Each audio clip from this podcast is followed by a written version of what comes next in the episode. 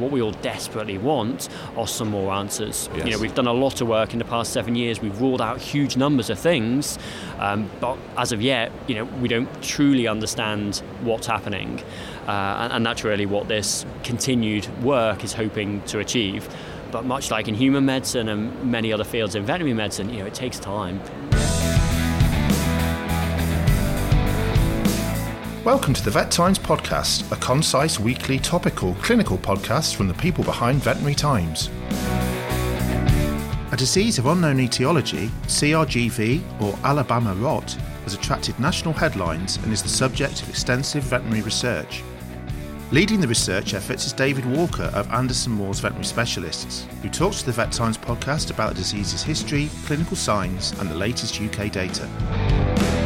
Good morning, David. How are things? Morning, Paul. Yeah, thank you very much for the invite. Very kind of you. No problems at all. Um, so here we are at London Vet Show. Um, you were speaking about uh, something different, but we'll come on to that at, at, towards the end. But you've been working quite a lot on CRGV uh, and at Anderson's Moores, and obviously alongside Vets for Pets. Um, can you tell us a little bit about how this has been going and explain a little about the process? Sure. So yeah, I mean, I've been working on uh, cutaneous and renal glomerular vasculopathy now, CRGV, sometimes known as Alabama rot, uh, for about, about seven years now and yeah, my that time has time has flown. Um, so the, the, way I first became involved is we had four dogs referred to us from a practice in the New Forest, uh, and those dogs were all presenting with skin lesions and acute kidney injury. And I must say, for the first dog, we didn't think too much about it, but the, the combination of acute kidney injury and skin lesions is actually quite unusual. So then, by, by, the second dog that we saw, we thought hmm, this this is quite unusual, and we were seeing them within a, within a close time period. And unfortunately, that dog died, but the owner very kindly consented to post mortem, and that's really when we became aware that this was CRGV. So, to give you a bit of background, so this is a disease that was first identified in the USA in the 1980s and 1990s, and at that point it was a disease exclusively of greyhounds, uh, typically racing greyhounds, uh, and it was causing these uh, signs of the skin lesions, which are often uh, on the limbs, often on the legs, below the elbow, below the knee. Often they're well demarcated ulcers and erosions, sometimes involving the pads, sometimes interdigital and, and, then a proportion of those dogs would go on and develop acute kidney injury. So not all. So right. some would just have skin lesions, but some would have skin lesions and go on and develop acute kidney injury. Uh, so, so, this work was all coming out of the US in the 80s and the 90s, uh, and there was some potential association with the feeding of raw food, but actually looking back at the literature, that probably wasn't the case. Right. And there was lots of work done, and nobody knew what the cause was. And then it all sort of went a little bit quiet. Uh, I think race greyhound racing in the US reduced in terms of its popularity and I think we all forgot about the disease. In all honesty, um, you know, I remember being at vet school in the uh, late '90s, early noughties, and you know, CRGV was mentioned in passing in my dermatology lectures. You know, it was a couple of sentences in my dermatology notes. So then, fast forward to 2012, 2013 and are starting to see these cases in the UK. And what's been really fascinating is that this is not a greyhound disease anymore. We've been seeing multiple breeds of dogs across the whole of the UK with this disease process yes. year on year. And the big geographical spread, as you say, I mean, it's, it's, it's quite unusual to, to, pin down, I'm guessing. Yeah, absolutely. And I suppose I'd be a little hesitant to use the word spread. I mean, we okay. first identified yeah. the disease in the south, so the practice that uh, I work at is in Winchester, so Hampshire. Uh, and, and, initially, we were getting most reports of cases around there, and we were seeing them at Anderson Moores. Um, I think what then happened is that the media got interested in this disease. I started to write in Veterinary Times and other publications. I lectured at BSAVA London Vet Show, and the awareness of this disease amongst the pet owning public and veterinary practitioners increased. Yeah. And then we've seen cases from around the UK. So I think there's an increased geographical range of this disease yes. now, but I think perhaps that's because of increased awareness. Not convinced that it's a true spread. We tend to see an increase this time of year, more cases reported, and I believe you've got some, some latest uh, sort of uh, data for us. Yeah, so I mean, we've done quite a lot of work on this, and, and we see over 92% of cases between November and May. So there is a definite seasonality to this disease process, and some of the epidemiological work that we've done uh, suggests that when the weather is a bit milder and a bit wetter in those colder months between November and May, that's when we're more likely to see cases. Dogs are more likely to be affected if they're walked in woodland areas as opposed to uh, pastures. Yes. Um, but we don't know with 100% confidence that there definitely is an environmental trigger for this disease, although we strongly suspect it. So, in terms of up to date case numbers, so we've now confirmed 193 dogs right. with CRGV across the whole of the UK.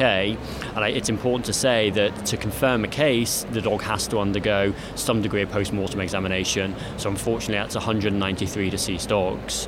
We have had some dogs that have survived the disease. Uh, we don't include those in the case statistics because we can't be 100% certain, and it definitely was CRGV um, because of the fact they haven't had post mortem. Uh, and then we've had 18 cases to date in 2019. Uh, and that is a, a, step down from where we were in 2018 when we had 52 cases. Right. Um, 40 cases in uh, 2017. But then there has been some degree of year on year variation. So it's great that this year we've had fewer dogs affected. But obviously, we can't predict what's going to happen next year. No, of course.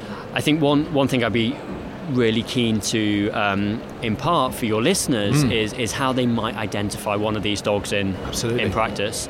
Um, obviously, I said the definitive diagnosis is made on post mortem, so that's of, of, very little use. Um, so, if you are presented with a dog with a skin lesion, then obviously the vast majority of the time it's not going to be CRGV. Uh, you know, vets in practice are seeing huge amounts of derm cases, and you know most of them are not going to be CRGV.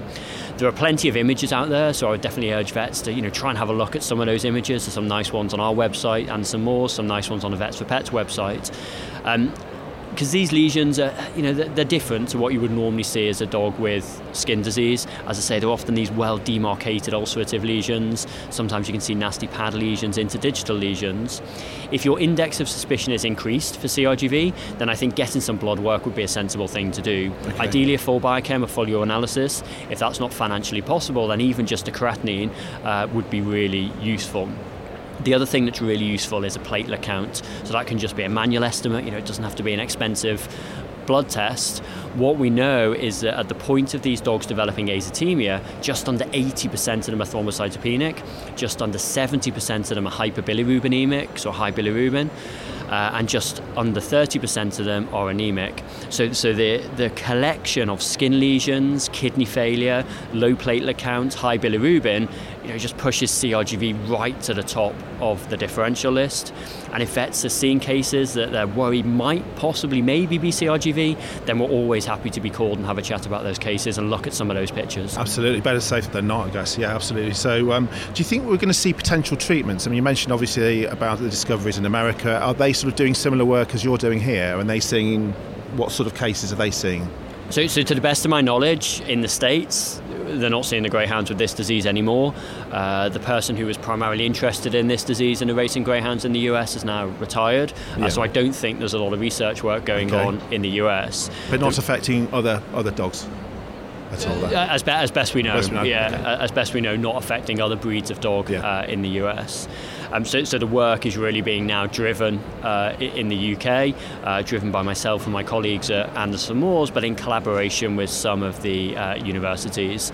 Uh, so, so we've partnered with the Royal Veterinary College, with the University of Surrey, uh, with the University of Liverpool, and we're trying to drive forward this work. You know, what we all desperately want are some more answers. Yes. You know, we've done a lot of work in the past seven years. We've ruled out huge numbers of things, um, but as of yet, you know, we don't truly understand what's happening. Uh, and, and that's really what this continued work is hoping to achieve. But much like in human medicine and many other fields in veterinary medicine, you know, it takes time. Well, of course, we want instantaneous answers, but you know, this is going to be years of work, and you know, hopefully, we'll get there. We'll get some answers, but I think only once we've got those answers can we then truly develop definitive treatment plans. You yes. know, at the moment, our treatment is very much focused on intensive management of that acute kidney injury. Uh, you know, as vets will be doing for many causes of acute kidney injury that they see. So yeah, I, I, I can't tell you of anything new special at the moment. We need to do that work first. But you must get must be getting a lot of satisfaction working on something such as this, um, and hopefully it, that will come, and we'll have we'll have more answers. Uh, absolutely, you know, it's, it's it's a fascinating disease process to work on. It, it's very intellectually stimulating I wish I didn't have to work on it. No, you know, it's a no. devastating disease. You know, it's so upsetting when you see the clients with these affected dogs, and you know they're often young, middle-aged yeah. dogs in the prime of their life that are taken by this disease process. It, it's it's awful. Yeah. Um, but yeah, as a, as a disease process, it's it's a very interesting one to work on. Okay. And finally, you were speaking at uh, the London Vet Show, not on, on this topic, but you're actually speaking about CIRD complex. Um, can you tell me a bit more about what that involved? Sure. So, um, yeah, the canine infectious respiratory disease complex is, is the newish name for what we used to call kennel cough. Uh, so we're very much trying to move away from the terminology of uh, kennel cough because this is not a disease of the, the kennel dog. Mm or not exclusively a disease of the kennel dog.